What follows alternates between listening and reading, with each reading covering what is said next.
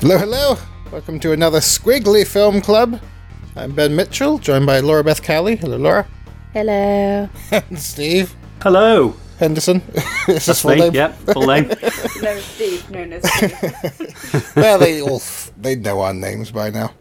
Uh, the film that won is, of course, Cloudy with a Chance of Meatballs, and it was up against it's Hotel Transylvania. Right. I guess people weren't in the mood for the uh, Adam Sandler, Genndy Tartakovsky vehicle.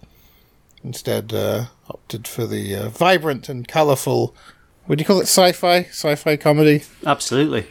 directed by Phil Lord and Chris Miller. Did I get the last names and the first names matched up properly? What a flying start. Well, I I- I'll assume I did. Right, You press did. Yes, you did. Okay, let's uh, let's press play on Cloudy with a Chance of Meatballs and three, Three, Two, two, one. one. play. Play. Presumably, the film will tell us if it's those names.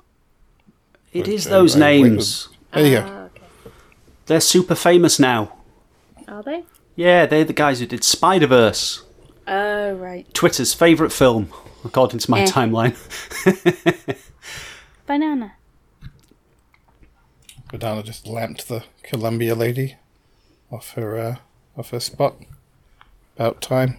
Apparently, that was the first time that uh, Sony have ever done anything like that. You know, how at the beginning of movies, they'll always kind of change up the introductory logo. That was the first time that they've done that.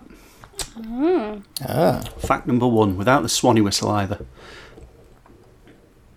No, now we're just throwing facts at the audience without any warning. Machine gunning facts. Just stay alert, folks. So this is a. Uh, I'm pretty happy with this choice. I like this film to look at. Mm. Um, it also made me chuckle quite a bit, as I recall. Um, I think I've only seen it twice. Uh, overall, I saw it when it came out, and then I think I saw it. I think it was on Netflix at some point. Yeah, it was on Netflix for quite a while.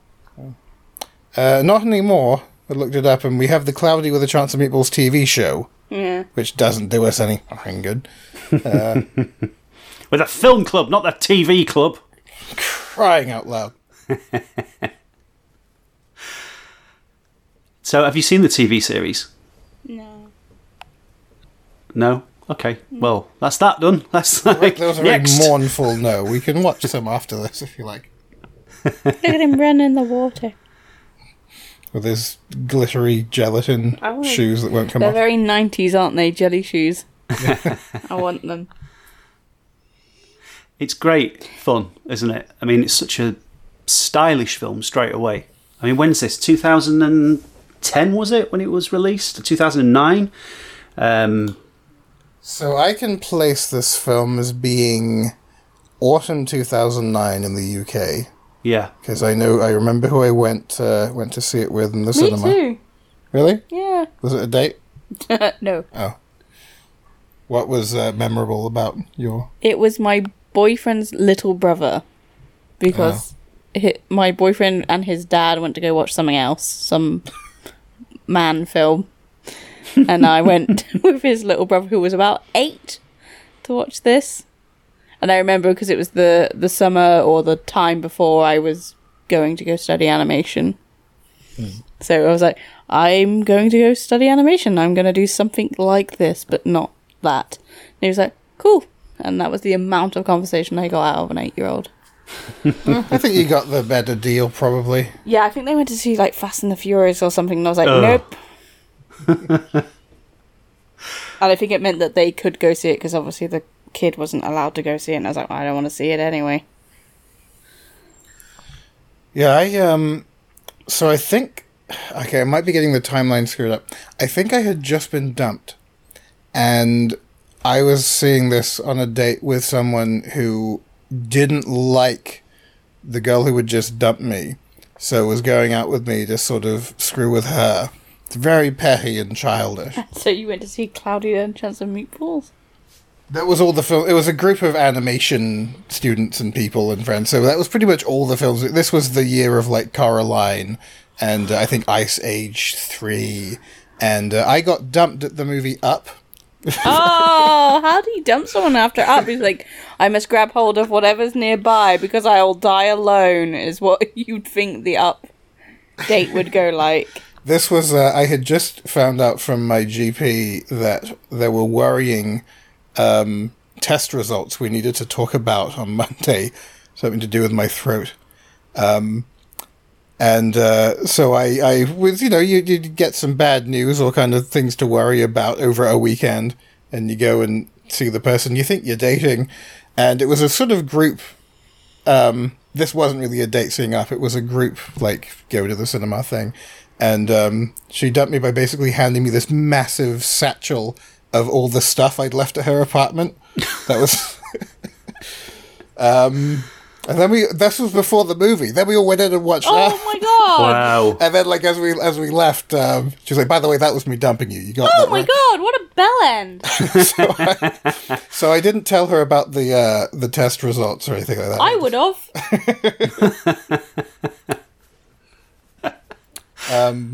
but I still enjoyed up. To be fair, like the whole way home, the main thing on my mind was like, I want to get that soundtrack. That was really nice music. um, it wasn't. We were like, it was a sort of. This wasn't going to be uh, um, the person I was going to end up with. Well, clearly. Clearly, Up didn't leave you down. but yeah. So shortly after that, I think Up and this film was around in cinemas around the same time, and it was either shortly before or shortly after. Um, I was sort of taken on what I thought might have been a date. Um, and she kept the woman who took me out kept getting texts from this friend of hers, this guy friend, throughout the whole movie, and she kept answering them. So I guess now it isn't that like rare, like people are on their phones all the time in movies. But in 2009, put your fucking phone away. Put your Nokia This- 3310 away with a cracked screen. And uh, and it was because this guy was one of these, you know, friend of he was, he was a friend that seemed very possessive of her. Turned out she was actually dating him as well, and he was annoyed that she was dating. That was why he was like texting her so much. Was like to get like a, a blow by blow of the whole evening. Yeah, so I watched this film with one eye and the other one trying to sort of like fathom what the hell was going on. And uh, and then when she found out that the girl she didn't like uh, had actually dumped me, she then we didn't go out again. Because what was the point of going out with me to get at that girl? Wow. I knew some fun people. What a bunch of bitches. I don't miss that many of them, to be honest. Some people in that group were really great.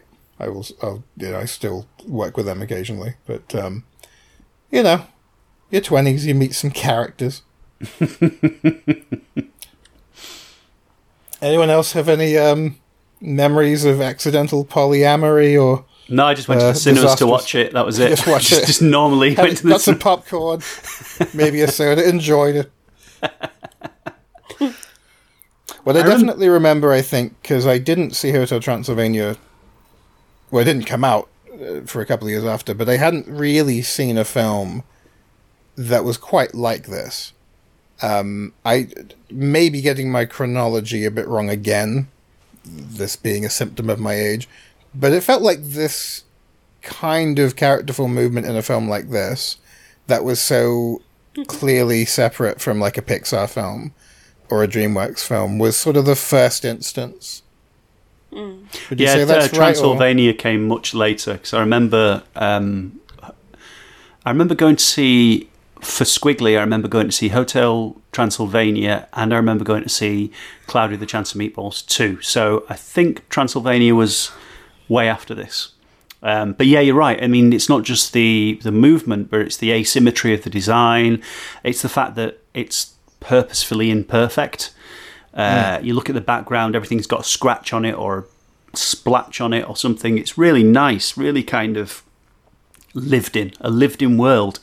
Whereas at this point, by the time Pixar are getting through to Up, and don't get me wrong, I love Up. It's a fantastic film, but it's not as visually interesting as Cloud with a Chance of Meatballs. F- for me, there's some No. beautiful sequences in it, some beautiful cinematography. Uh, it's it's full of merit. However, for me personally, this is the film for me. It's got the it's got. I mean, look at this. The mayor's uh, stood in front of a TV screen. You've got that ridiculous blue screen around it Yeah. and it's and it's that type of detail, that sort of. eh, I, I I'm just in love with this film. It's amazing. I enjoyed This Up. I enjoyed the rest. Yeah, but uh, yeah. Sorry, Laura. Go on. Because this was before Minions and everything as well. Like, Incredible Me and Yeah, Despicable, Despicable Me, Me. rather. Incredible Me is the more optimistic. one. So it's this idea of just, like you say, it was more just like an, a CG film that didn't look like a Pixar film. yeah. It was something new, something fresh. It, it seemed to be sort of taking more cues as far as its sense of identity from the sort of vibrant, like 2D animated Yeah. series. and really pushing kind of- like the rig system and the Mm. and the modeling and I mean part of the reason why I also like Transylvania is like it's really pushing what s- CG is capable of doing. It's not just accepting that it works within a a virtual world. Like they really break a lot of stuff and Yeah, you know make use of the fact that you really can create anything. You're not limited by anything in CG really. Yeah. I think I think Transylvania does it a lot better than this. I think Yeah. the way that I mean, I think you can just basically tell that uh, the director Genndy Tartakovsky just drew on the screen and said, Yeah. "I need his I need his back to arch like this. I need his face to point like that. I need his legs to snap like this." And not to say that this isn't full of character and fun animation, um, but it's the Hotel Transylvania does stand apart from any Yeah. from any and many uh, the uh, other animations that uh, claim to be unique. You know, But this does, I think, pave the way. absolutely. They're Whether you think just- of, like. Sorry, you go. they're less just generic, aren't they? And everyone in the town isn't just like a carbon copy of everyone else in the town, be it with a slightly different haircut, hmm. Yeah. which is kind of the case with a lot of early Pixar films. Yeah, Just the way this officer is like rolling around and kind of gesticulating. Everything is very contained. It's you know it's it's mo- it's the kind of thing you see in movies quite frequently now. But again, I just don't think that you really saw that unless there was an excuse to have that in a film. Like Up, I think would be a good example of like if you think of the animation on the bird in Up, mm-hmm. it's great. It's probably the best animation in the film in terms of just physical, like comedy and being fun to look at. And to a certain extent, perhaps the dog. But the bird, the manic energy, the sort of capturing of the essence of a bird and, you know, how they're kind of like these nuts creatures. Um, but they needed to have that be restricted to the bird character. Because in that sort of world, that makes sense. yeah. Whereas yeah. all the people kind of move, you know, rel- you know, the old man has to move sluggishly. There's no real sort of subversion of that. Uh, the little chubby kid moves like a little chubby kid. Um, uh, you know, uh, they, they all kind of Mm. has it. It's it's cartoony within sort of parameters. Like, let, don't push it too far. Whereas this is just kind of like And it you know anything goes. And this film has a bit more of a push towards a kind of Fleischerish approach to animation with like the kind of wobbly limbs and the elongated bodies and faces and it also has a slight cartoon modernness to it in terms of like I mean look at the on the newscaster's face like this very strong symmetry and angle to their profiles Yeah. and like how like the the height and stuff of characters obviously you get tall people and you get short people but it's really emphasized Yeah. to sort of boost their characteristics. So, like the mayor of mayors often are quite short, stout little people because they're always meant to have a like a slight Napoleon complex. Hmm. Um, and you can just just you can completely see where the concept art influenced everything. And I think also like we can't get away from the fact that like obviously this film is mostly about food and how well the food rendering and everything comes out in this. And like just the creativity of the food, which Yeah. sort of comes out more in the second one where the food is also anamorphic, but it's just a very satisfying film. Yeah. Just the, the, the bleakness of a town defined by sardine production and consumption, I love sardines. and how they're all forced. I wonder if like the actual sardine industry was annoyed. it's funny how this is often like this has been a like a story trope in quite a few films. Like it's the same in um oh, what's it called? The other Tim Burton film. It's live action. What we do in the shadows? No, Dark Shadows. Dark Shadows, where it's like a fishing village that's sort of prospered through one type of fish. Right. Like there's something really bleak about a like coastal towns. Having the one export. Yeah, and how like obviously due to overfishing, that's not their like f- thrivingness or their ability to survive or their glory days are well behind them. So I feel like coastal towns are often quite utilized for that reason. Yeah. Yeah. Well, it's it's that sort of thing of like the town that le- needs livening up. Or the, Um. the town that didn't modernize quick enough. Yeah. I think that's where the, the mayor's character as well is is uh, there's some great gags, isn't there? There's the uh, the splash zone. It's the only person who doesn't get splashed, but uh, that's also where the mayor comes in a lot because he's he's he looks like he's modelled from the mayor from Jaws, Okay. And uh, and I th- you know that kind of um, that character is often put forward as the you know it's his kind of overzealousness. Is that the right the right right phrase? Arrogance His as well. arrogance as his kind of how you know he's going to save the town with this with this thing, and this is what you got with this mayor here. You're going to save the town with sardines. And then, of course, the uh, the typical underdog character Yes, that we yeah. root for. But what is great also about his sort of characterization right off the bat Look at that old lady that's just like on a loop doing this. uh, right off the bat, he like you you sympathize with him, but you don't like sympathize with him enormously. Like it puts the comedy first. Um, it's not a child. You're not like you know shedding a tear because the ch- the kids are making this kid feel bad. You know, it's all played very light, and um, sort of enjoy. It doesn't mire itself, I think, in that kind of. Whereas a lot of films with the underdog, like you've really got the sad moment. Like here, it's the kind of contemplative. Oh no, I screwed up again. Looking at, but you know, because it's been set up that there isn't going to be long to wait before the film kind of you know gets its tone going again. Yeah. There's a moment here coming up, as you say, where she puts her foot feet down, and that w- this is the moment that sold it for me. First time I saw it, this bit There, perfect. right in the eyes. it's that thing. I burst out laughing the first time I saw that because it's just it's so. I mean, it's it's an animated film, but it's so animated. It's so kind of it's pushed. Dream. Yeah. It's uh yeah, what a what a fantastic film. And what's she holding on to there? What she there's nothing to hold on to, it's where the character is. It's amazing. He has like no teeth. Him? Yeah. Oh no, there they are. but in that one pose, he didn't have teeth. It looked really odd. I think one of the, the major aesthetics for this film was the Muppets. They did go for trying to make characters, particularly in the second film with the, the pickle characters, but um, trying to make the characters look like they are, they could be puppets. They could be operated by by hand. So I believe you have you have mentioned it before. I believe you are the proud owner of the Cloudy with a Chance of Meatballs art book. I am. I certainly am. It's it is. I'll say it now. It is the best art of book um, going. Uh, it's just it's ram packed full of like fantastic uh, behind the scenes stuff, but also it's got little pull outs and things like that. It's like a little pop up book. It's full of fun. Centerfolds.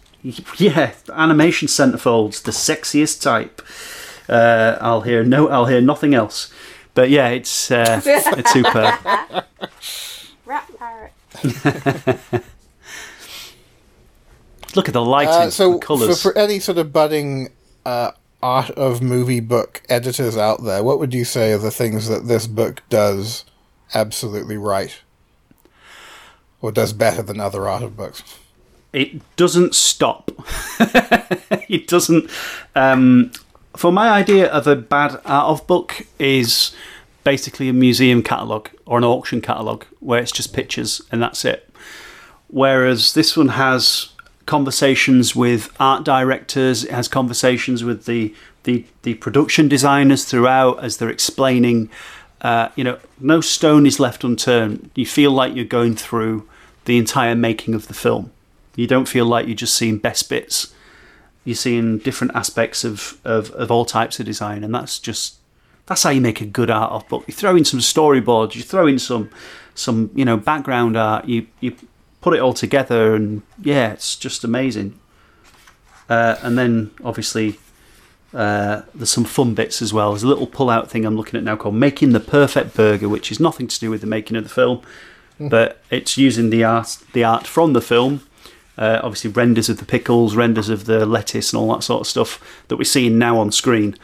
Uh, and and they've made a nice little bit of fun for it. But yeah, love it, love it to bits. I suppose it's sort of like that type of book sort of grew out of making of books, like companion books, like the book of the film or the companion to the film, mm. that were generally like paperback, hundred pages or so, and they would have some photos and some anecdotal stuff and some interviews, but they would usually kind of rush job tie-ins. And it did seem like once they sort of embraced the art component of a film, especially an animated film, as what to sort of lead with.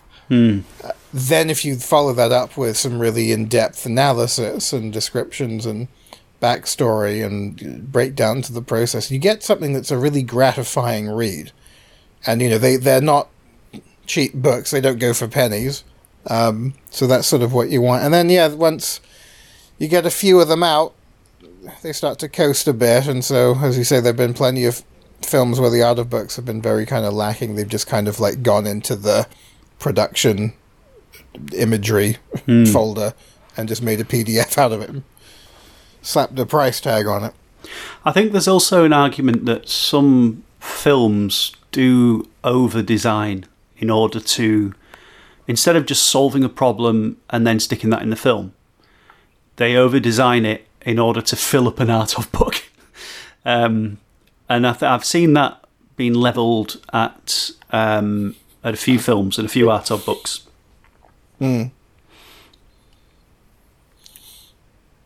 They've been distracted by No, no. some I mean, there's some. This is it. We can't have a conversation without something hilarious happening on screen, and that's uh, that's that's what's happening at the moment. The only time we'll see his dad's eyes, I, I, uh, I venture. What is the monkey licking? Phone? A microphone. Ah. Close. You just left the word micro out. It's um, is it Neil Patrick Harris, the voice of the um, monkey, Ah, and all he says is Steve. Money well spent. Well, Steve, isn't it? You know, it's a great name. I think he was originally given the. Uh, he was originally offered the role of Flint Lockwood, but um, decided that uh, the monkey was a, a more challenging character. Actors there. would Neil Patrick Harris have been considered a get when this film came out? For a monkey, yeah. I guess because he sort of ca- he came back into favor. I know with that show, but like How I Met Your Mother. like yeah, I, for years and years before, like between that and like Doogie Howser, I don't think anyone was talking about that guy. Oh, Maybe the monkey forgetting? is what brought him back. Yeah, you're forgetting his stellar turn in uh, Starship Troopers. I am. I'm, I'm forgetting pretty much all of the film, except the shower scene for some reason.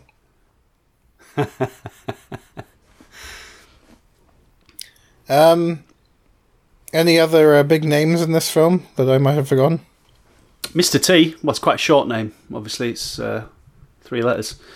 But uh, yeah, you've got Bill Hader, uh, Anna Faris, uh, James Caan, uh, Andy Samberg, who I don't think was a big name at the time, but is obviously quite big at the moment. Um, yeah, there's a fair few people in here. Uh, Bruce Campbell's the mayor as well Oh, nice. of Evil Dead.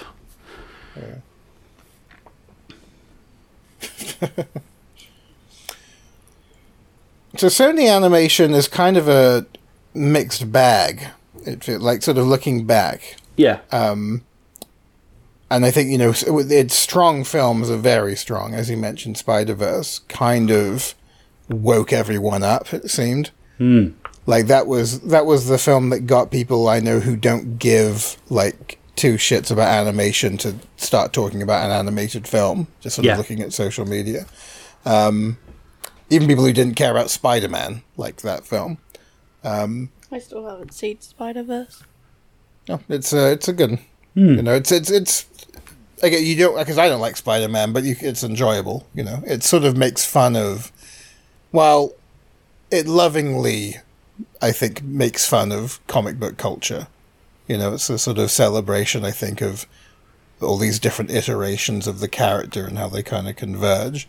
But the main story and the main character uh, it's about is also told very well, and I think people really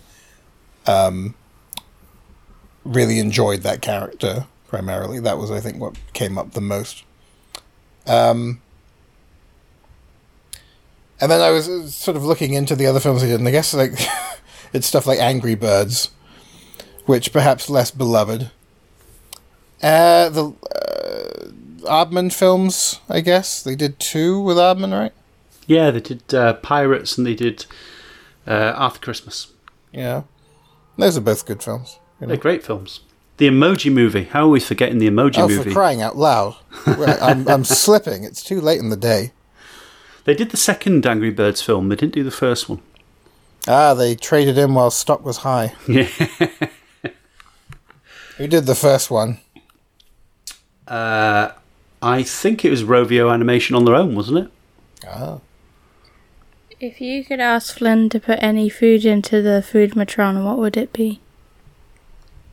remind me what the food matron does. Does it just The thing that's making the food make it come rain from the, the, sky. food? Okay, that's okay. The thing that the Um, film's based on, Ben. The film you're watching now. Let's see.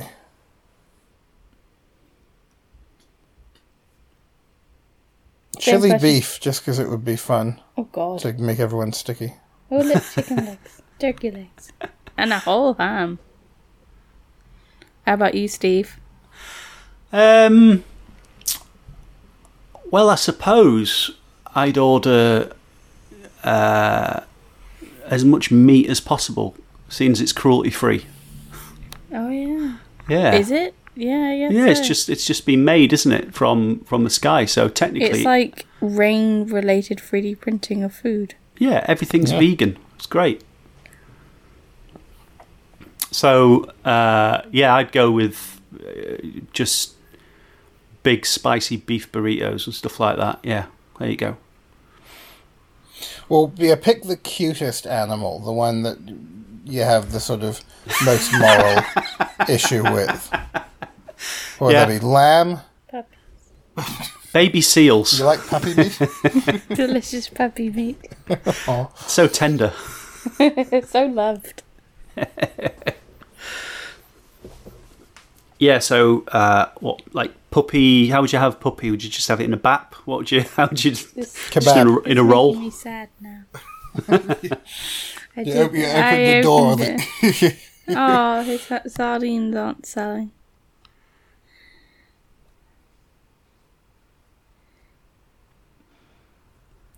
I Uh, want to touch his eyebrow. Fluffy. yeah. It looks like the um the fuzz you get on the side of escalators. a thing that people use to polish your shoes, but it's not there for polishing your shoes. Yeah, what is it there for? Is it? Oh, it's to stop things going into the mechanism, isn't it? Yeah. Yeah. And shoe polishing.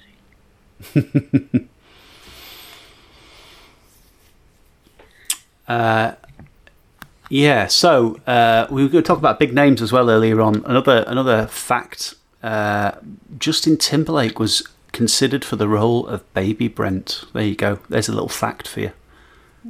Ah, They now, were just gonna put him in the film directly. Just yeah, Just, just make a CG version of him.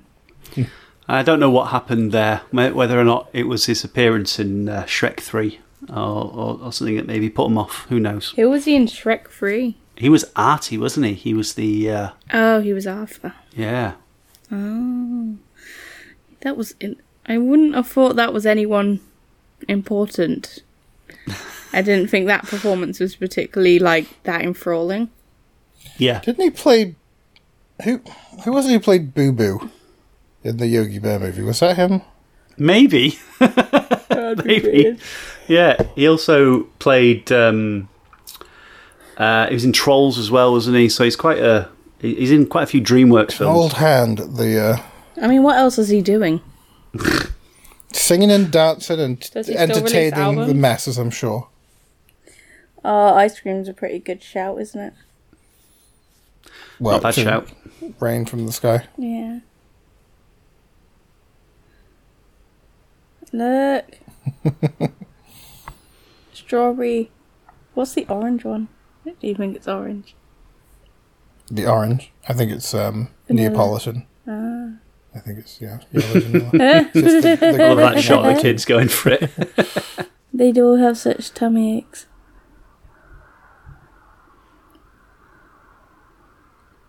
Yeah, it was Justin Timberlake in um, in Shrek Three, and Eric Idle was in that one as well. I remember, I think I watched it at Annecy. I think it was uh, premiered at Annecy, and just remember thinking how awful it was. it's not one that I'll be suggesting for the film club. I don't think I made it past the second one of those. If I'm honest. Oh, That second one was good. Smurfs. yes, yes, we should watch the Smurfs. Smurfs versus Trolls. Either way, we'd lose. God, Just, they're uh, ba- boring ass films. I do think we should watch Food Fight at some point. Which was Food Fight? Oh, was that the one with the dog? Yeah. Just based on the trailer, like a part of me feels like I need to watch it. Uh, Is that yeah, Charlie Sheen? it does. It does turn out it was Justin Timberlake as uh, Yogi Bear again. Uh, sorry, as uh, Boo Boo uh, with uh, Dan Aykroyd's Yogi Bear. Again, Yeah. not uh, not a film. but, Maybe we uh, should do one that's like the film version of a TV show, like Scooby Doo or something, Um, or Smurfs. I saw there was an animated Scooby Doo film coming out. Yeah, Has there one before? They, I know they've got the. I don't. Ugh, that was creepy. what the hell's happening? There's some incredible poses going on there, isn't there, with the uh, the ice cream fight? He's too violent. I love his poses. They're amazing. This is, by the way, how I imagine you as a father, Steve. Oh, thanks. Just like just taking everything a little bit too far.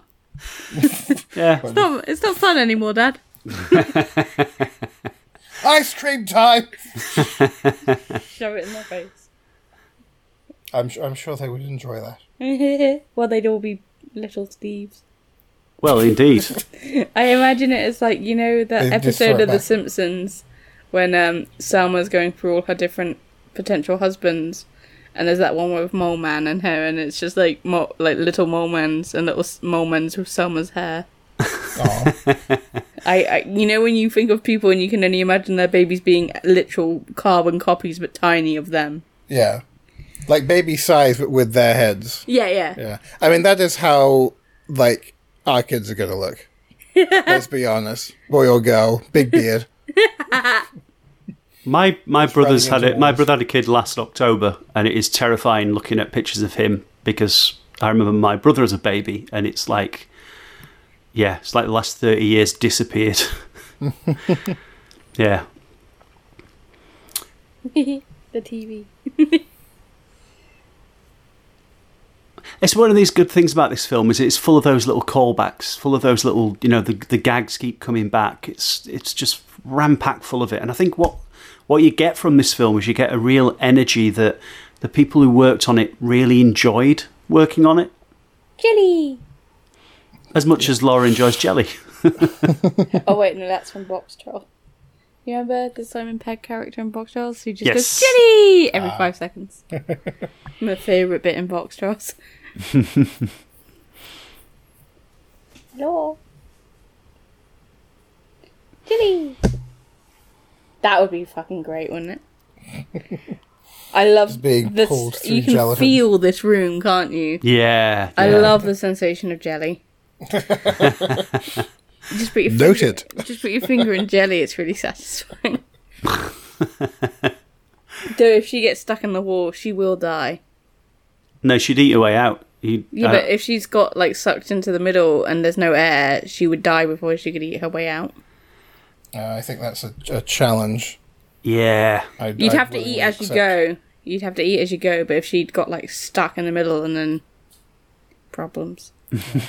That's a good thing they didn't have that happen. the film would have ended on a much bleaker note. I wonder what the decision was. To... I wonder what the decision was to make the jelly like orange or yellow rather than like pink or green. Probably like a, a colour thing. You had a lot of pink in the sky with the earlier on, and if you've got like a sort of a colour chart of the um, of the film, it's kind of unique in its own space. She's gonna die. I guess because also if you had like because it, the colors are obviously reflecting on them. Yellow is like the color of joy. If they'd gone green, it would have made them everyone look sick.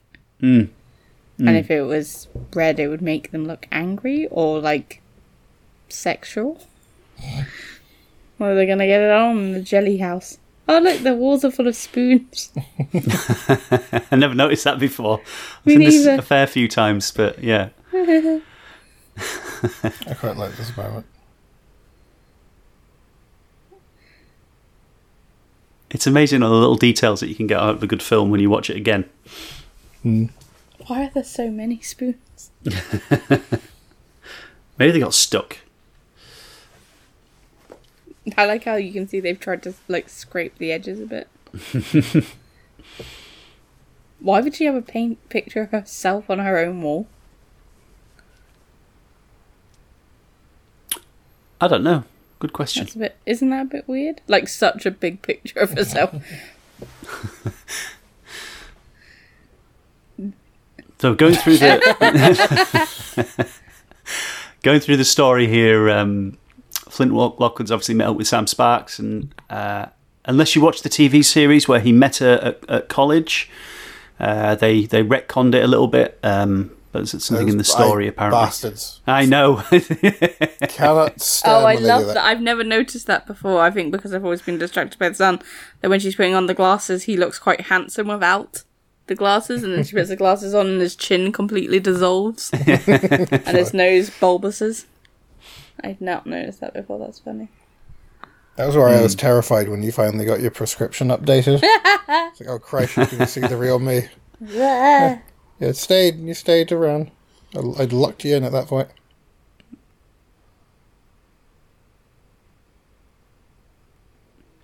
I do slightly resent the implication of the whole like the the reverse of ah she's beautiful if you take her glasses off and put take her hair down.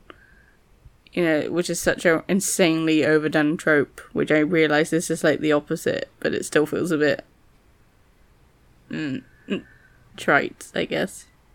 I do like this getting around to kiss the uh, blowing up the cheeks.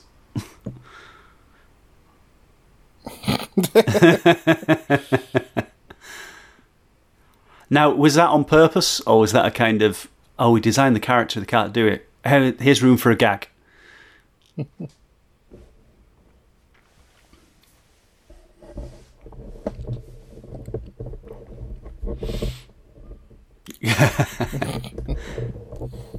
Oh, the jelly had a window.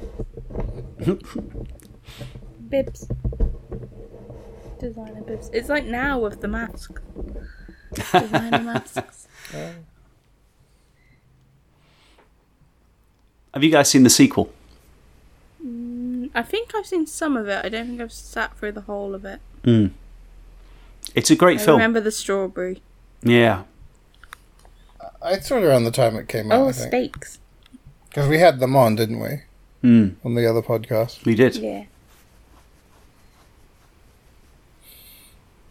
Yeah, that was the one with the um, the food animal hybrids. Why Yeah. would people And I pay remember being confused To... that they do they like combine like prawns with gorillas. Yeah. I'm like, Yep. but prawns are already animals.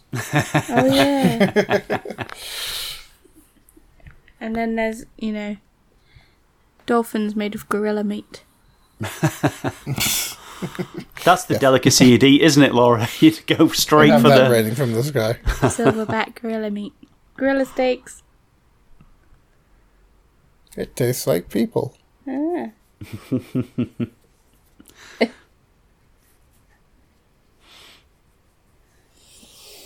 Jesus. Ew, that steak looks moldy. It's the fresh, but it getting be, if it's come from the sky, it'll be freezing. Uh, so I think we're, we're approaching the uh, the turning point Mm. where this uh, wonderful device is starting to have unforeseen negative consequences. Yeah. It's interesting. They could have gone so many different ways with it, couldn't they? Like they could have made it so that like the meat just tastes like water because it's coming from the sky, like rather than getting bigger, Hmm. or it dissolves, or Yeah, it wouldn't have been as fun to animate. no. It leads to this big disaster at the end, though. I think.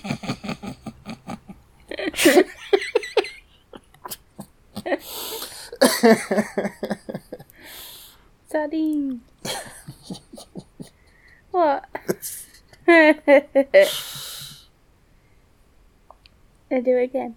Okay, What's tickling you? No, just hitting him. just slap me in the head. just, 'cause- just to pass the time. I think she saw someone get slapped with a steak, and she was like, "I know, I'll recreate it in real life." Hey, now it's a 4D film. The fourth dimension is pain. Yeah. Hot dogs. I like how um, Uh, well applied the mustard is. the rat parrots are like our pigeons. Bristol's own. Steve. Is that why you like this film? Is because the monkey says your name every five minutes? That's what all any film has to do to to impress me is just just repeat the word Steve. That's all. That's all it has to do. Anyone submitting the films to MAF this year, just Just That's call all you the main character Steve and Yeah. say it every five minutes. five minutes is a long time between Steves there, Laura. You know, you, you're Oh, playing with fire. But uh, Five yeah, seconds. five seconds. How did he get into the place?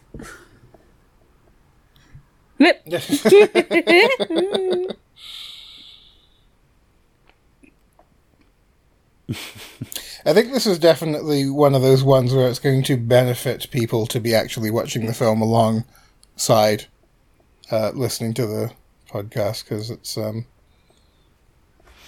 It We're engrossed it it, very aren't much we? invites just sort of shutting up and watching it. yeah. And also, we sporadically laughing here and there at the actions Yeah. in it. Just Yeah. laughing into the air.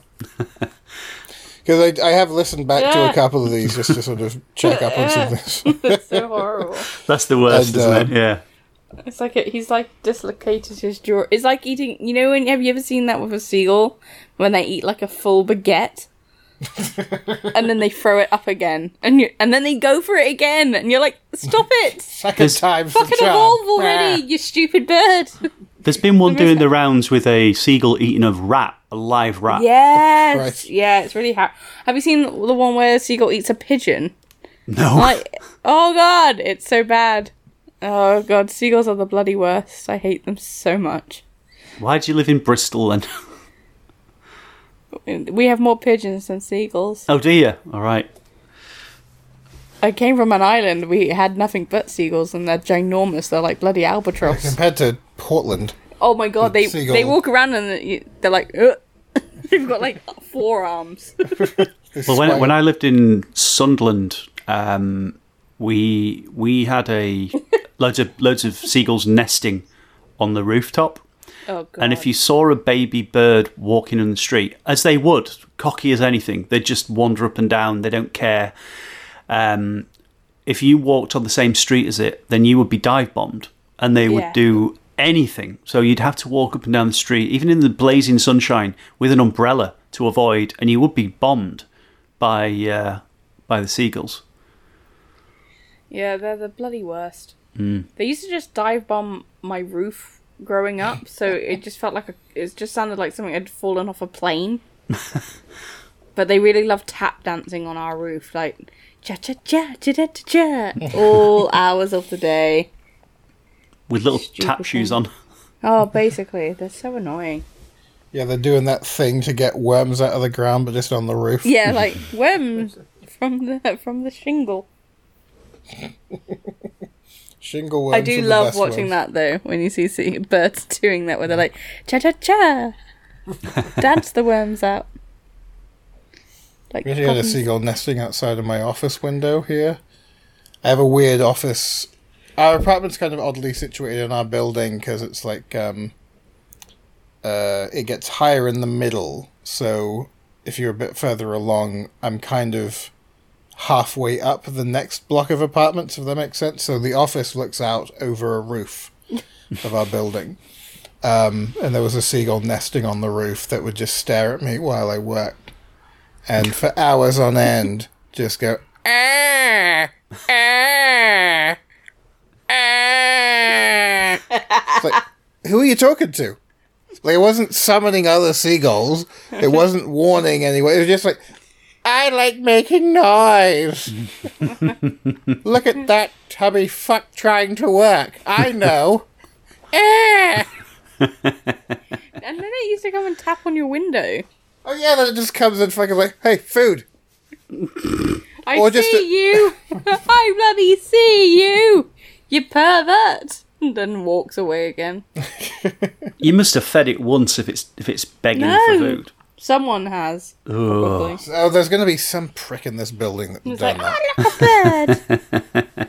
There was a there, there's an the R and IB around the back that my other apartment that I it was in the same building, but that used to look out over it. And the woman who was the caretaker's wife used to come outside and feed the seagulls every day. oh my god, what she would just actual like get like a whole loaf of bread and just like disperse it into their courtyard, um, and it would just send like the birds, and then of course bother us for the rest of the day. I loved her. She's probably still at it. You can get fined for that now. Like You should get people. fined for that now. No, you really can. You should have filmed it and cancelled her. I was I was kind of hoping that through COVID, all the pigeons and seagulls would just die out because they live off garbage. No, they've gotten stronger. yeah, they've hmm. now they're They've like taken back the night. they're like we own this town.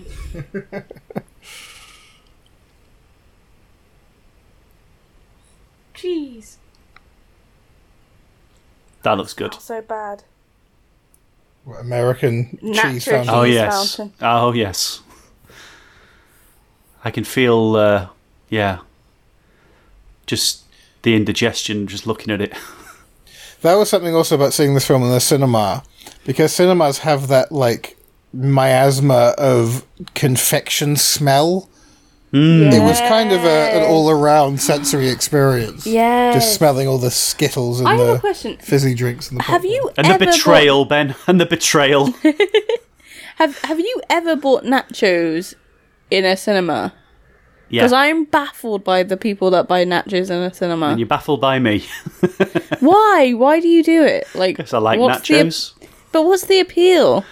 Uh, if you like nachos, why would you buy cinema nachos? Yeah, because it's not. I mean, it's barely food. I mean, you don't like a good there- there's- nacho platter, but like getting a sad little clump of them in a little cardboard tray. For like twenty. Oh, no, I don't go for the cardboard tray ones. Day-glow yellow smudge on the side.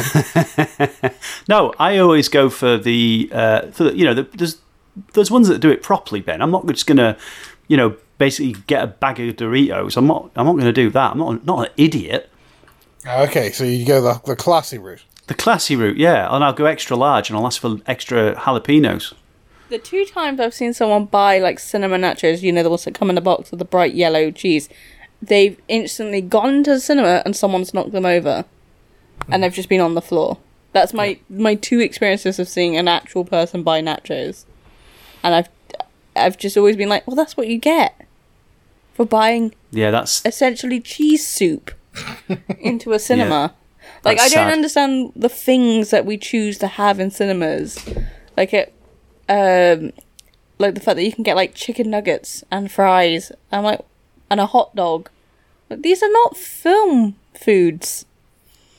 I think I it's different understand. around the world, isn't it? I, I saw something where uh, around the world they all have different um, cinema traditions. Everyone has different um, uh, foods. It's just strange to me. That's what we miss now is the, the highfalutin fancy cinema up at the posh part of town where they bring dinner to you. Yeah, they bring you like a whole pizza or ice cream sundae in a kilner jar, which is the most awkward thing And blankets if you get chilly. in So- the completely enclosed cinema. Do you want fancy hearing about some cinema movie snacks from around the world? Yes. Good, because you've got no choice either way. um, if you're in Japan, uh, it's brown crispy flakes uh, of Ew, iwati what is that? senbei. What Korea- the hell is that? Korea, it's dried cuttlefish. Cuttlefish. Uh, Russia, it's beluga caviar. no, not in Yep. a cinema. Surely not. Yeah. What are they dipping in it? Are they just licking out a bowl of caviar? No, they're just cutting open a sturgeon right in front of them. and they just stick a straw in it. in front of its family. That's weird. Uh, India, it's samosas and vada. Uh, vada pav, probably. Um, fish cakes in Barbados. All the fish in the cinema. Uh, fair enough, I guess. At least, it, but at least that's kind of snackable. Like if they're tiny, I can kind of you go, ooh, pop it in. I'm really still grossed out by um, brown flakes because brown flakes makes me think of. Do you remember the a really old episode of Cow and Chicken? Where the devil and cow are like competing in the cafeteria and, and they're making everything out of ketchup Yeah. and they make ketchup flakes. That's what I'm imagining. Uh, Norway, like scabs of brown. well, Norway, Norway. it's dried reindeer meat. I think this is well. What fucking website are you on? I just googled it and it was the first thing that popped up. It's, it's I don't it's- think this is true. I could nibble on some reindeer meat while watching the Have you ever latest had Todd it? It's not very nice. Huh? No. Maybe I've if they elk. cured it a certain way. Mm, Gave it some teriyaki. maybe. I like jerky, so I imagine it'd just be like that. Yeah. It also says this article that the United Kingdom we have sugared popcorn. Yeah. That's really weird to everyone else. We just have like a bag of Revels and like some Haribo and that, and Ben and Jerry's. I dislike the fact that we don't do buttered popcorn in this country. I'd be well into that. Hmm. Does no one do that? No, not that I know of. We do salted, Yeah. but we don't do butter. Oh, we can always bring our own butter. just bring a bring a pot of butter in our in our in like a hip Keep flask. it in your back pocket and then just, Just- squeeze it over the top. Boil it before we leave. That's what Western civilization is all about, people. buttering your own popcorn. I'm lost in a world of international movie snacks. I, I can't escape. I've had I, sushi. in the I'd, cinema I'd enjoy before. samosas Yeah, at samosas the, at the cinema. I've had sandwiches. I've brought my own chips in before from a. Like, I made my own cone in a restaurant and p- took my chips into the cinema with me. As is your right. Yeah. It was above. The cinema was above a Wetherspoons. Well, then they should expect that. They should give you cones. When my parents were younger, they used to take fish and chips into the cinema with them. Hmm. Which I really love the idea of. Just a full chippy. Yeah, for a full chippy into like. I really miss. I really like the idea of like what cinemas used to be, where you'd go and you watch like the news and like a couple of shorts and then a film. Were you alive when like- that happened? No, because no, not remotely. But I really love the idea of it. I miss the, the newsreel. Yeah, I it was the B movie before the main picture. I do The wish. latest missive from uh, Boys on the Front Line. I do wish they would do short, like short programs before. You know when they have all the ads to be like, you can have the cinema as your conference center if you want. It's like no one's doing that, mate. Get to the film. if they instead of having all the advertisements about the cinema you're already in, they already have our money. What are they expecting? It would be they could put on a couple of short films in that time. Well, you can in, in independent cinemas. I mean, filmmakers should approach independent cinemas politely and nicely and give them plenty of time to reply and say, "Hey, I see you're showing a film about astronauts. I've got a short film about astronauts. Fancy pairing them together." I know that that's something that's not frowned upon in the um, Independent world. independent cinema, and you should be going to an independent cinema anyway, not to uh, your multiplexes, uh, if you can. Is is your multiplex going to bring you a blanket? Is it heck as Toes like? get chilly. My goodness. that would be a good ben- business venture, wouldn't it, for Squiggly? Like, we bring you films. You give us money now. I, I, I like that. Play. I like the bit where we get money. Yeah. It's a shame that they just don't see that as like dead time, like they do see it as advertisement, even if they're not advertising anything. It's like we, we should put this together as a proper business like stratagem. Like we we find you films, and you give us money. Oh, you, you pass it on to the filmmaker. What? Well, no, we we've com- we've put the films together. It's the joy of exposure. Uh, But uh, our curational expertise, however, that comes at a cost.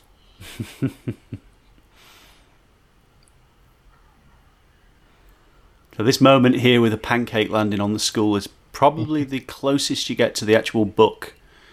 There's one illustration where the school is uh, covered in a pancake, and that's it. Is the uh, is the book quite different? Uh, yeah, there's there's very little that um, very little similarity between the book and the uh, and the and the movie. is it still about an inventor, Um, or does it just stop raining food one day? it just starts raining food one day, as far as I, I, Oh. I remember. There's no kind of Flint Lockwood. There's no lab coat inventor. There's none of that sort of stuff. I hadn't remembered or possibly known that it was a book originally. Hmm. It's interesting that so many of these films, as we watch them, and they all they turn out to be book adaptations. Like that's such a huge percentage of like animated features, it seems. Yeah. But um, are you, you trying to cut my hair? I really want. Now she's trying to cut off my mullet, my lockdown mullet during Can a I? podcast. Where's it going to go? I'm holding you it. You don't have a receptacle for the I'm hair. holding it. All right, then what are you going to do with it? Put it in the bin. Okay. It's got to come off sometime. No, I'll do it later. All right. Have you lost the enthusiasm? To... So you've got half a mullet now. She's given up. It's just so perfectly ready to cut. Did oh, it lost its thing. Yeah, you lost your bubble. Yeah. Anyway, um, I mean, we've been sort of talking about the varying degrees of like how films adapt themselves from books and like how sort of successful they are and how they're sort of some of them work because they're very faithful adaptations of the book and then some of them work because they're kind of not Yeah. they kind of um, you know identify what will work as a film instead um, so yeah not having read the original book of course i have no uh, further insight into whether this did a good job of it or not but it's oh, a good it's film completely different to the to the book. There's there's not a chance that they're the same.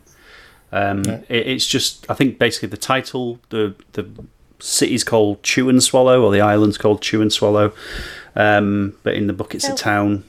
Um, yeah, there, there you go. There's the there's the thing. They were I think they were given free license to to do as they pleased, which is good. If you could adapt a book, what would be the book you'd adapt? Are you asking me or Ben? Both. Hmm. Like a children's book. Oh, a children's gonna- book, right? I'm going to specify a children's book. Yeah, that's good because there's some stuff that I'd love to see uh, adapted that's not not good for kids. Um, hmm. The Playboy Annual, 1982. What's what, specifically 1982 yeah, it was a good year for Bush. uh, I can't think. Of, yeah, I can't think off the top of my head uh, any. All the things that I liked as a kid have been adapted, and we've talked about them on this podcast. You know, like the BFG and things like that. So, um, I mean,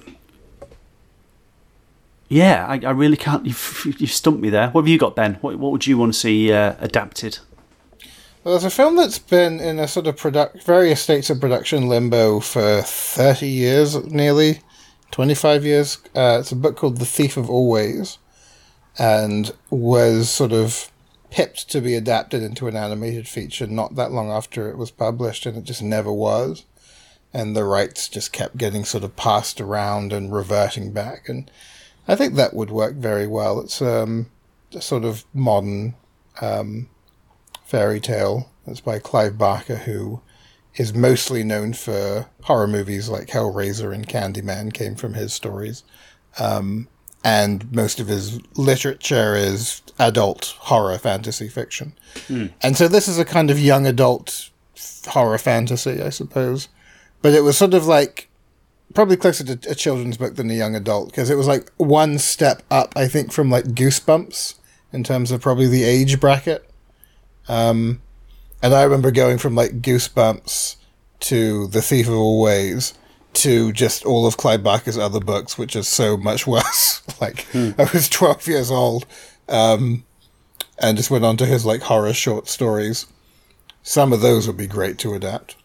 Um, but yeah, The Thief of Always is about a kid who um, gets taken to this sort of holiday house away from his humdrum life. It's sort of Roald Dahl.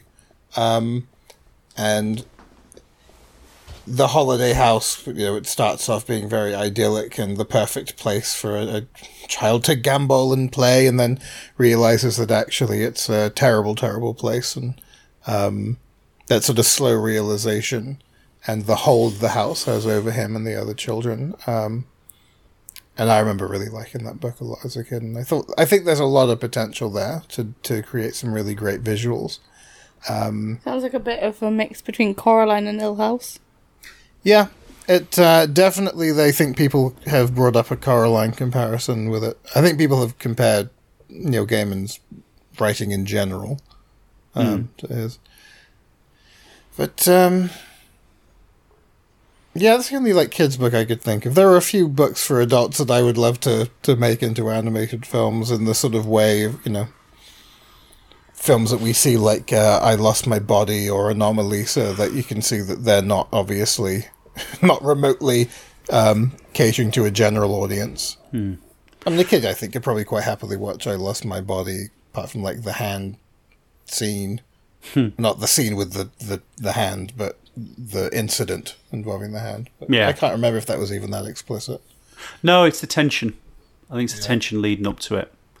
And thinking on for films, I, I mean, I'd like to see the twits. That's never really been um, translated. But I do think that when it comes to a translation, I think one of the successes of this particular film is the fact that it abandoned the original source material. These guys wanted to make a, an original film about a mad scientist and make it as wacky as possible. And you've got none of this in the original book. And I think therein lies something really special. Whereas Yeah. when you translate something, you have the uh, well, you, you're setting yourself up to disappoint an audience who treasure something in their head, which is um, only exists in their head, even though it's on the written written page or it's illustrated. The way that the characters interact, they interact in your head, and you've got the timing down to a T, and you've got their personality down to a T, as much as it's explicitly stated in the book. Um, your version's different to everyone else's version, and that's why some people who claim to love the book as much as you will love an adaptation. Some people will hate it. So I think it's it's a difficult Yeah. thing to do. It's like what we were talking about with uh, James and the Giant Peach the other day, the other week rather. Um, and you know the the ways in which like authors especially can get very um, like no we did this wrong or that wasn't the intent of the character or whatever. Yeah, um, So probably the author could could watch this. I don't know what the author thinks of this film, but probably if it's not really at all like what they came up with, that's probably easier than it being the same story, but like just misinterpreting or redefining all the characters, or changing their motives, or changing the ending, like just the ending, you know. Um, it was more like a picture book, wasn't it? Yeah, I've I've got Right. some words from the original author here. If uh, if anyone fancies being bored for a bit. Sure. Um, I'm, I'm glad I I asked permission this time, which is good. Um, It's yeah, always I've- important to get consent. um, so yeah, the original author uh, Judi Barrett uh, said, um, "I always had the feeling that the original book would make a great animated movie, and it turned out that Sony Pictures Animation did too. Although it needed stretching and develop and development when it came to length, characters, and plot." Uh, SPA saw all its wonderful possibilities. The visual application of the book also had to be reinterpreted and redesigned so that new images could fit into this 3D world using CGI technology. The results are extraordinary, and if you're a fan of the original book, uh, you'll certainly recognise some of your very favourite and most memorable moments in the movie. There's no moments from the book in the movie, uh, apart from the skull being. Uh, I think she thing. just had to big herself up a bit there. That's fair yeah. enough. She wrote a book for crying out loud. yeah, give her give her some cut some slack. Yeah, uh, but yeah, that's um, I, I I think yeah, uh, she's sort of gone. Uh, every week, there's probably an extra ask in the email. Yeah, we can't make it the movie. It lasts two minutes. It lasts two minutes. We did your book as a movie. Uh, we've got an hour and a half to fill. So we've invented a mad scientist. Well, I'm not asking you if that's okay because it is okay. You've signed over the rights. Undulating No, they're like walking. They're like bat chickens. This reminds me of uh, Murder Chain. He's like a chicken, see? Yeah. I oh like- no! He got He in. got eaten by the. He's the, in uh, the chicken hole. the chicken hole. The, the I undignity of it all. I like the bit where he's trying to explain to his dad how to open the files, and it's just like, uh. I think we've all been there. oh, I. This is a great, uh, yeah, a great sort of twist on that father-son dynamic, and the fact that he's he's having his heroic kind of moment now, Tim Lockwood, as he goes up to the computer to send his son the file that he's asked him to send after all the escapades, and then uh, what actually happens is uh, is also hilarious. No, my chicken. Fight the chicken. Look at the other one. It's like Alien. He's a chicken man now. How is he controlling the legs? This is also kind of a bit like um, the Yeah. end of Old Man cartoon Ah. movie. Yes, yeah, yeah. Milk! No spoilers for that one. It hasn't even come out yet. if it ever will. Um, You're talking about the physics of it all. yeah. and the, dis- Yeah. the despair of the kids. Cow. Yeah, I do wonder what's happening with his feet as well, Laura. Um, Maybe Uh, it's a bit like when people have um, blades. Like they can control it all with their knees. Well, it always made me wonder as well with um, Always as a kid, and it ruined it for me. Gizmo Duck from DuckTales. His feet turn into one wheel. How does that happen? How does it spin around? What's going on? How is he controlling the wheel? Exactly.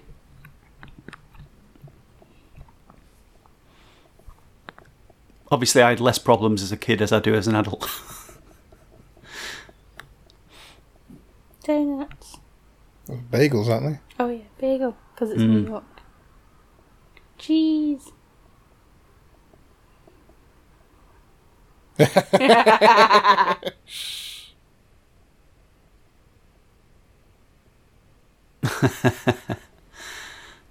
I feel like they missed out by not putting a giant croissant. Or a croque monsieur. Ooh. That's funny. There's some great gags here for this um, disaster movie premise. And what the, the newsreader said, there uh, disasters happening around the world in order of popularity or something.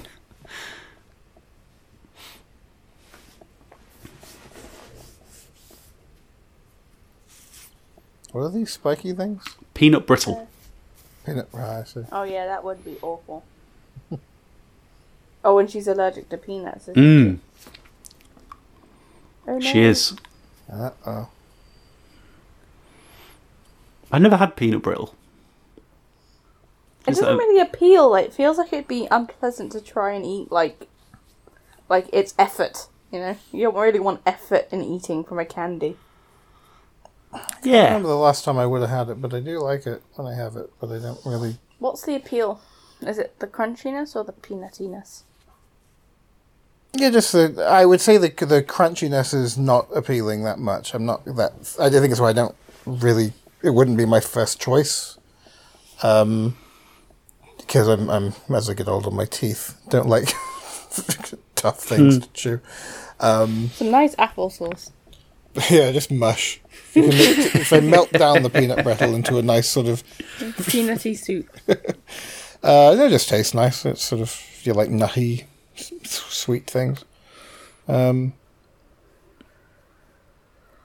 I uh, yeah recently mistakenly uh, introduced Jen to uh, the delights of having peanut butter on your toast in the morning, and now we keep she running out of peanut butter.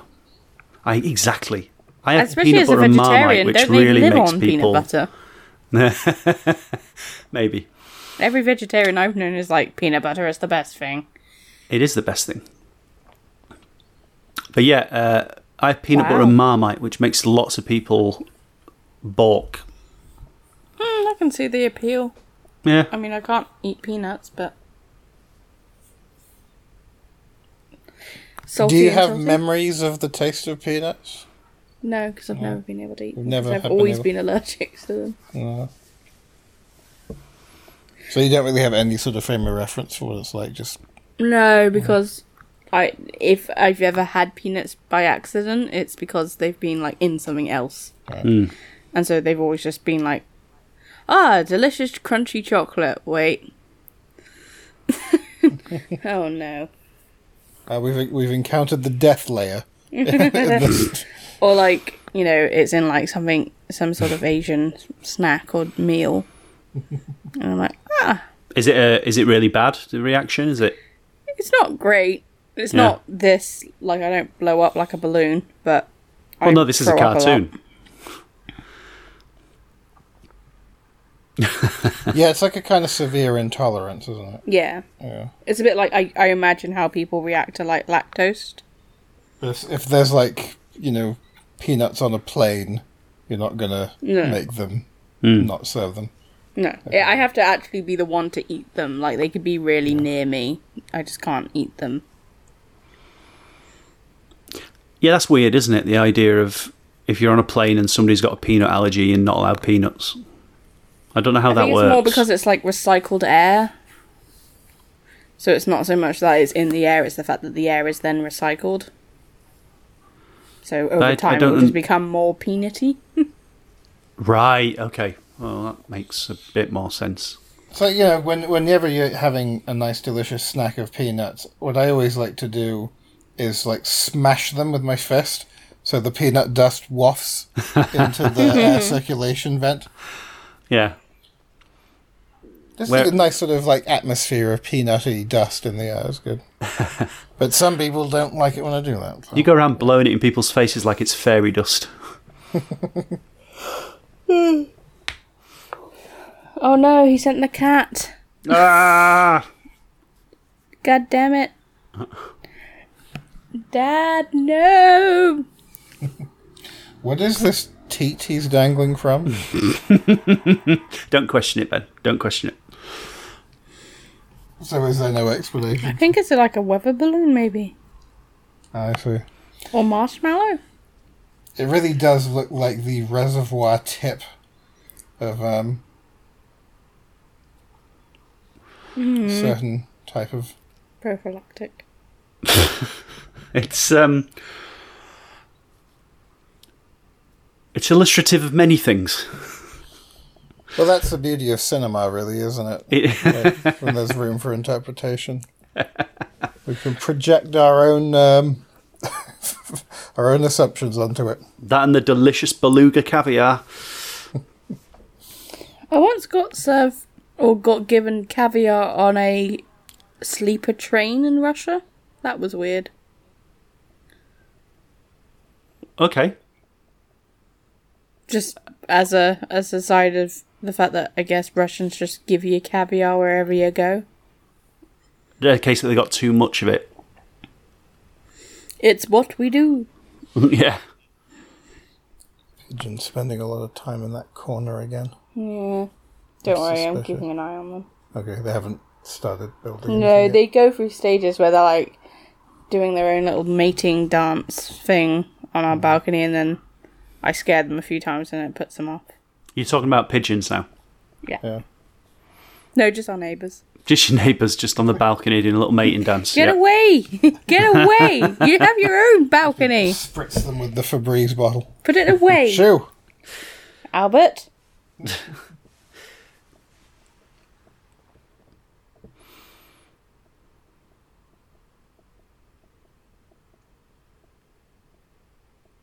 So aside from the glaring continuity issue, um, yes. So aside from the glaring continuity issue, uh, how does the TV show hold up? Is it uh, I've no idea. I've only okay job? seen. Yeah, I've only seen. we're on the air? I've only seen promos. What's going on? What the Sorry. hell's going on? I'm tickling. Unbelievable. Um, Is the film you're- not funny enough, Laura? they have to cut his hair and tickle him. so you've seen like spots for it, but not actual episodes. Yeah, it's 2D. It's um, it- it's one of those where they take them takes them back to school. Um, uh, but obviously, in this film, we see that this is the first time that Sam and Flint have met one another.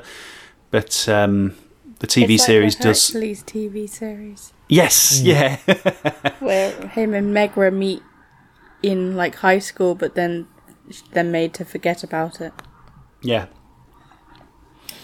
Maybe that's what they're it's like- it's to the this TV series is that he forgets that they meet, and that's how it's able to. Yeah, they they both involve in in, in uh, an invention that wipes their memories. Yeah. Basically. um, but yeah, it's. It,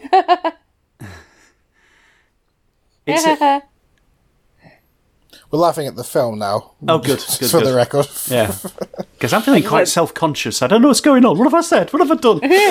Sorry, are you just finding the fact that he's like had to give him this like Translator. this, uh, yeah. animal voice to change to be like t- to uh, show emotion. You put that on my dad and he's, he still wouldn't. He'd probably just go, Leeds, Leeds, Leeds. Oh, Such a nice moment. I like the moment earlier with uh, Mr. T and his son when they're having the ice cream fight. He goes, "I love you, son." He's like, "I know, Dad. You tell me every day." I'm like, "Oh, bless him."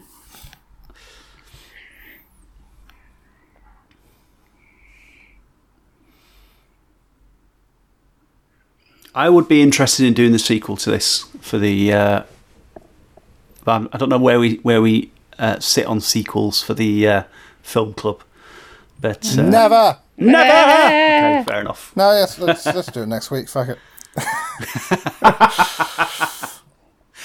let's do it now. Let's do it Double now. feature. No, no. Wait, it's the end. Not like we got work tomorrow. No one's got work tomorrow. the end. They're all just pretending. That just looks like a photo of an actual sky, doesn't it? Yeah. It's insane. And here we go. So- the end. Yay, 2D. So Phil Lord and Christopher Miller, as a pair, they obviously pop up quite a bit. This is very similar to um, Hotel Transylvania because they do a 2D bit at the end as well. Yeah. Yeah, people have to. st- of, uh, people stick around for the two D at the end of every film. like, let's get this hour and a half out of the way. Lemon car. It was nice, sort of a similarly kind of a Jim Flora type. It's a bit Monty Python-y. Oh yeah, a little bit. I think it's just the big hand, isn't it?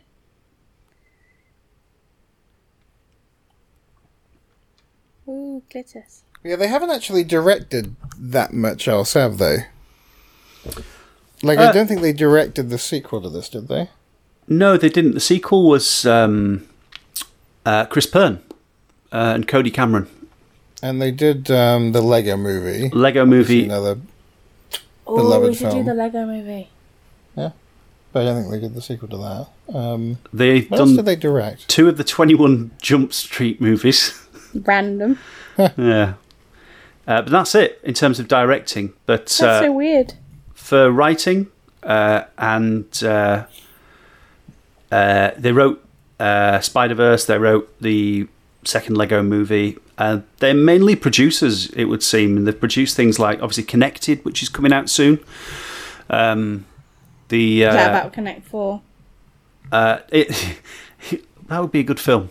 Don't give film people ideas; they they make a terrible job of it. Um,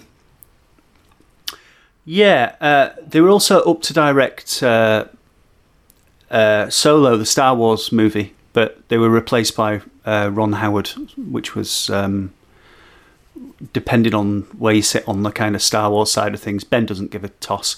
But uh, it's um, and neither does that guy driving past. Um, but yeah, the um, uh, I love that gag with the UK still glum after the uh, rainbow goes past. Yeah. yeah. Um, but yeah, there's a there's a there's a story there that needs to be told about the, uh, the Star Wars thing and why they were replaced. But um, yeah, yes. uh, That's very Monty Python, isn't it? Yeah. It's also a bit um, Yellow Submarine yeah, Yeah, this bit yeah. is, certainly. There was a bit earlier when they were doing like, it was actually like, it looked like the guys from Yellow Submarine Alright. as well. Like they were playing musical instruments and they had the kind of, I'm not even sure what the uniform is in Yellow Submarine, like weird bus conductors. bus conductors. Uh, it's, it's army. Lonely Hearts Club Band uniform. Oh, it's like a, a brass band, isn't it? Yeah. Old army-ish. We should do Yellow Submarine band. soon. I've got. Um, um, Yeah. I need. We need to pick a good film to go up against uh, Yellow Submarine, but like not too good so it doesn't win. What would we? Kiss versus the Wizard. Yes, yeah, yeah, yeah. That would make It's a musical. sense. Was that what that was called? It was Kiss versus something. Kiss Can you versus the imagine Wizard. sitting through an animated film about Kiss? Well, next week we could do. You know what? For all I know, it's one of the best movies ever made. It just sounds like too depressing a prospect. Uh, Uh, I think we actually had an idea for what uh, next week's contenders would be. mhm. Uh, we were going to go with a Raymond Briggs theme, weren't we? Yeah. So, So, uh, Ethel and Ernest versus where the wind blows. yeah. So Fantastic. where the wind blows or when the wind blows? when the wind blows. Uh, Ethel, uh, versus Ethel and Ernest. Yeah. Which uh, I think um, be nice to revisit either. They're going to both both be pretty bleak. yeah, we're ending this film with rainbows and happiness and sunshine, and then we're gonna we're gonna watch some. We're gonna have some sad times next week, but also a little bit of fun. I love when the wind blows. Yeah, I love both those films. I'm, I'm torn. They're both amazing films. I'm not too sure which one I'd like to see go through. Um, I'm a massive fan of Raymond Briggs, so I mean either one's a winner for me. Another one I'd maybe going back to like books to adapt. There was a Raymond Briggs film, uh, book rather, or a series of books called um, Unlucky Wally, Hmm. and they were really, really bleak. Um, I don't think you'd be able to get like a feature film out of them, but uh, that'd be fun. It's not really the sort of like typical Raymond Briggs type story. Have you ever read or listened to uh, The Man by Raymond Briggs? You've told me about it. oh my god, Yeah, makes me cry. I love that fil- that book, audio piece, whatever. yeah. It came free with a PG Tips. Oh, there you go. My The tea that keeps on giving. PG Tips would like to throw some sponsorship money our way If for the PG plug. Tips would give me that audiobook in a file that I can listen to in 2020, I would be well up for that. You know, if anyone was wants it to on, send us some Yeah, it was on, sponsorship like, money. I'll take Oh, it. cassette. Okay. Oh, I could I could convert that for you. I still I don't think I have it anymore. Always problems. There's always something in the way if you get in between you and your story.